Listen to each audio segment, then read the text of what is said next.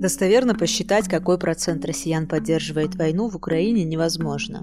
Результаты опросов ЦИОМ спустя год войны показывают, что решение провести так называемую специальную военную операцию поддерживает 68% россиян.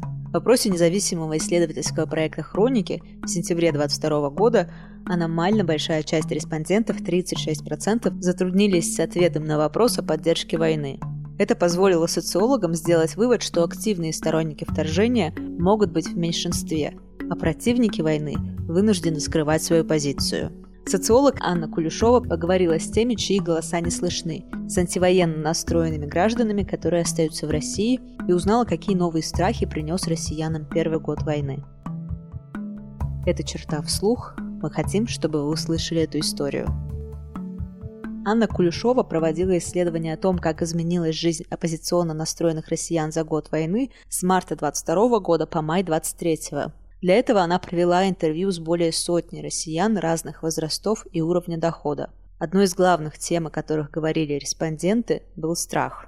Люди живут на одной территории и придерживаются примерно одних и тех же взглядов. При этом все боятся разного. Кто-то боится победы России. Они считают, что если война закончится таким образом, то действующий режим внутри страны будет только усиливаться.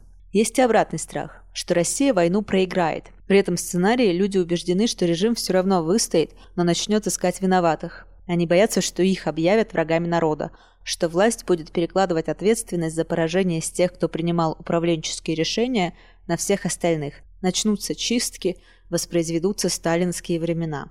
Некоторые респонденты Кулешовой боятся ядерной войны, а люди, чьи близкие живут в приграничных регионах, опасаются, что война напрямую коснется их родственников. Анна Кулешова отмечает, что в 23 году появился новый страх. Многие опрошенные боятся вернувшихся военных. Есть страх, что в город вернутся покалеченные, натренировавшиеся в боях ребята и станут тут наводить свои порядки. Респонденты говорили и о страхе усиления патриархатных и маскулинных норм.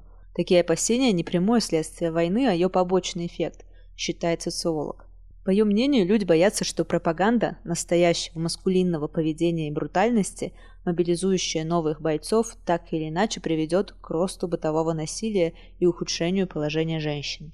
Респонденты часто говорили о репрессиях, отсутствии справедливого правосудия и насилии со стороны силовиков. Некоторые опрошенные опасаются, что государство все сильнее будет давить и вынуждать предавать свои принципы. Подруга у меня на руководящей должности всерьез опасается, что ее попытаются заставить сделать или сказать что-то для нее невозможное. И тогда придется уволиться и уехать из страны, если не посадят. Среди собеседников Анны Кулешовой многие отмечали, что их тревожит массовая поддержка войны. К этому присоединяется глобальный страх за выживание страны в условиях официальной всеобщей поддержки радикальных решений первые дни я была уверена, что нигде в обозримом пространстве не встретить мне человека, поддерживающего войну. Когда оказалось, что такие есть, к ужасу добавилось еще и отвращение. На брезгливость похожее чувство. Не считаю поддерживающих хуже себя, не перестала считать их людьми и даже друзьями своими, но тошно. Не от них, а от ситуации, от их отношения к ней.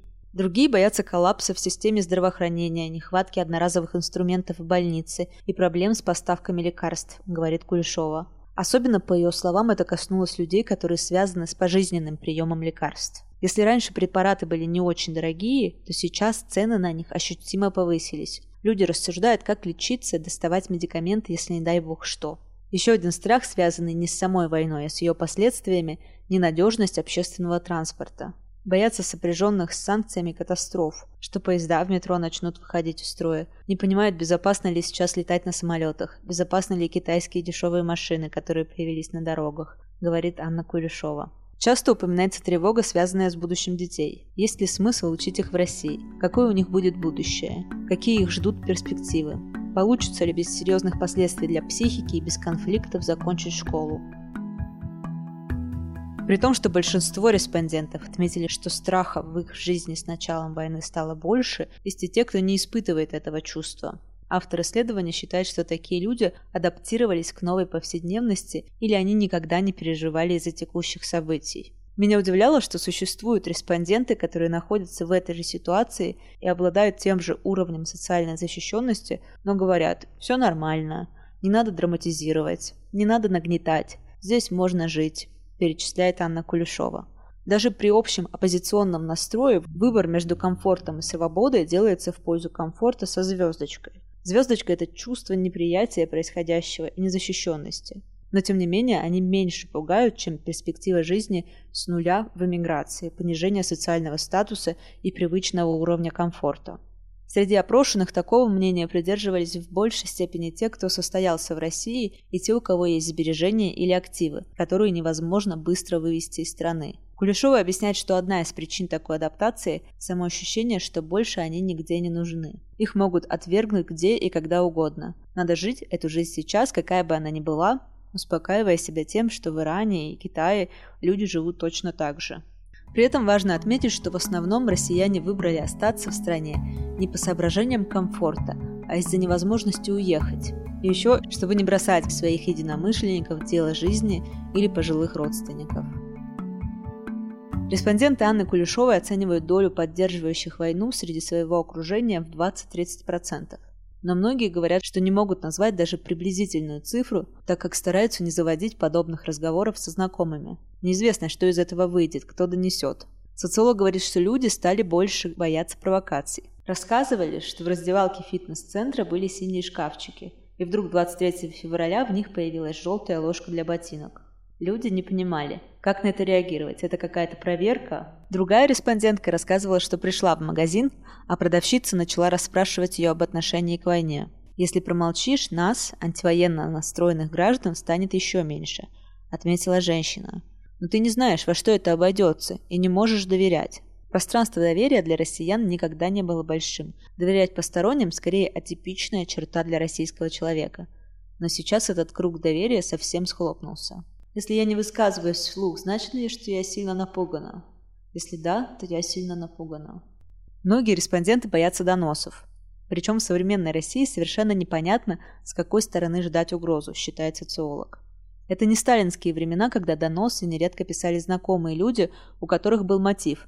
Человек хотел занять должность, получить больше жилплощади в коммуналке. Сейчас доносы чаще всего делаются случайными людьми на тех, кого они не знают лично. Вопросы об уехавших близких тоже воспринимаются как потенциальная угроза.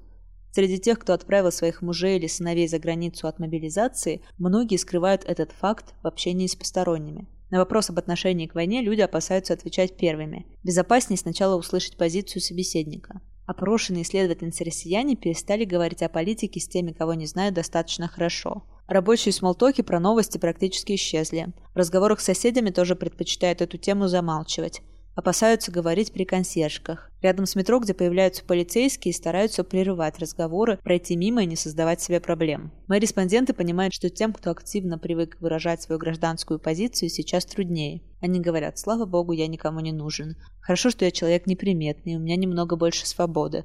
За мной лично не будут следить. Цитирует интервью Анна Кулешова. Люди с детьми и семьями часто переживают не за себя, а за своих близких. Если ребенок что-то не то ляпнет, его могут отчислить из школы, а у родителей могут после этого случиться проблемы на работе. Это молчание тоже серьезный момент, говорит Кулешова. Для многих стратегия затаиться и пережить трудные времена была приемлема, пока речь шла о сроке в год, пока люди считали 281 день войны, 282. А когда счет уже идет не на дне, а на годы, сколько ты будешь сидеть в этом безмолвии, как будешь жить. В городах с системой распознавания лиц, судя по опросам Кулешовой, несогласные пытаются освоить новые техники безопасности, способы обмануть камеры наблюдения с помощью оправы очков, масок, глаз, нарисованных на кепке или шапке. Становятся популярны новые методы предосторожности в обращении с техникой. Люди, зная, что их разговоры могут прослушиваться, убирают телефоны и колонку Алису в соседнюю комнату, кто-то вынимает батарейку на время разговора или даже кладет телефон в морозилку, чтобы говорить без страха. Одна респондентка, с которой мы общались, подписалась на мой телеграм-канал. Она спросила, а вы не заметили, что у вас появляется один подписчик, а потом исчезает? Это я каждый раз, когда КПП прохожу на работу в университете, боюсь, что меня вдруг станут досматривать, и на всякий случай удаляю все каналы, а потом обратно подписываюсь. За антивоенное мнение, высказанное в личном разговоре, публично или в соцсетях, можно оказаться в тюрьме. Поэтому люди ищут другие способы найти единомышленников. В начале войны сигналом того, что человек был против, часто служили цвета украинского флага в одежде или повязанные на запястье или волосах зеленые ленточки. Сейчас это слишком опасно, уверены респонденты. Одна женщина рассказывала, что ходила с зеленой ниточкой. Потом она связала зеленый шарф, и у нее возник вопрос. А это то же самое, что зеленая ниточка? За него могут уволить с работы? Когда она решила себе связать бело-голубую кофту, муж ее спросил, «Ты что, белый-синий-белый флаг вяжешь?» Пришлось срочно переделывать кофту на манер матросской тельняшки. Некоторые антивоенно настроенные россияне до сих пор используют в своей одежде символы, чтобы показать окружающим свою позицию. На улицах уже не встретишь человека с шоперами «Нет войне» или другими откровенно антивоенными надписями. Но люди используют пока еще не запрещенные символы. Кто-то носит значки с антивоенными надписями, но очень незаметными, чтобы разглядеть было непросто. Кто-то переходит на язык двойных смыслов, чтобы высказывание не читалось напрямую. Кто-то использует образ голубя мира или цитаты из Оруэлла, ремарка. Некоторые даже пытаются угадать по стилю одежды или по лицу, каких взглядов собеседник. Но это рискованно. Можно и радикально ошибиться. Я несколько раз была на экскурсиях мемориала по местам последнего адреса. Понятно, что там нет поддерживающих войну. Там можно было говорить свободно. Еще один способ относительно безопасно выразить свое отношение к происходящему – посещать мероприятия, где можно встретить единомышленников. Иногда люди приходят на культурные события, имея в виду политические взгляды организаторов или художника, говорит социолог. На концерт Полины Осетинской идут не только потому, что она замечательная пианистка. Она, как считают респонденты, против войны. А значит, там, скорее всего, можно будет найти своих. Среди тех, с кем удалось поговорить социологу, есть и те, кто не знает или боится узнать политические взгляды даже самых близких родственников. Люди опасаются, что их близкие мутируют, перейдут на сторону зла, как они это называют. Некоторые перестают толком общаться с окружающими из-за самоцензуры, ведь единомышленников, по их ощущениям, становится все меньше. Не обо всех друзьях и знакомых знаю. Иногда узнаю косвенно от общих знакомых. Например, звонит мамина подруга, украинка, и о другой маминой подруге, молдаванке, с возмущением мне сообщает. Ты представляешь, она считает, что Россия не права. Представляю, отвечаю. И тоже так считаю. Одна участница исследования рассказала, что не знает, какие взгляды у мужа. Он скрывает от нее, какие телеграм-каналы читает. Она боится, что если копнуть поглубже, выяснится, что у них недостаточно одинаковые взгляды на эту тему но у них общий приемный ребенок с инвалидностью. Они понимают, лучше не узнавать то, что может разрушить семью. Год назад разное отношение к войне чаще было основанием для раскола. Но сейчас все чаще стараются ужиться с ним. У людей уже нет иллюзий, что можно все порвать, поломать, сделать правильный шаг, а потом начнется вторая глава отношений, где человек приползет на колени, осознав, что был неправ.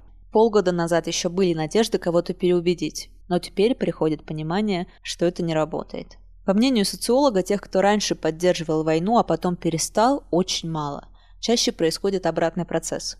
Кто-то из семьи начинает верить пропаганде.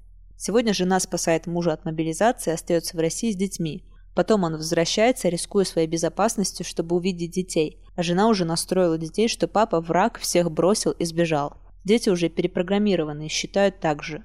Среди респондентов была женщина, у которой муж уехал, а любовник, от которого был последний ребенок, захотел остаться, рассказывает Анна Кулешова. Муж сказал, черт с вами, я вас возьму вместе с любовником. Выезжайте ко мне вместе, если иначе ты не согласна. Но они с любовником решили, что не должны бросать своих и остались.